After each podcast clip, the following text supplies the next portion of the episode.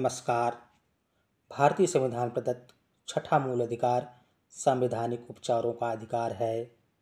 इसके अंतर्गत कुल 4 अनुच्छेद 32 से लेकर अनुच्छेद 35 तक हैं। भारतीय संविधान के अनुच्छेद 32 के द्वारा भारतीय नागरिक उच्चतम न्यायालय द्वारा संवैधानिक उपचारों का अधिकार प्राप्त करता है।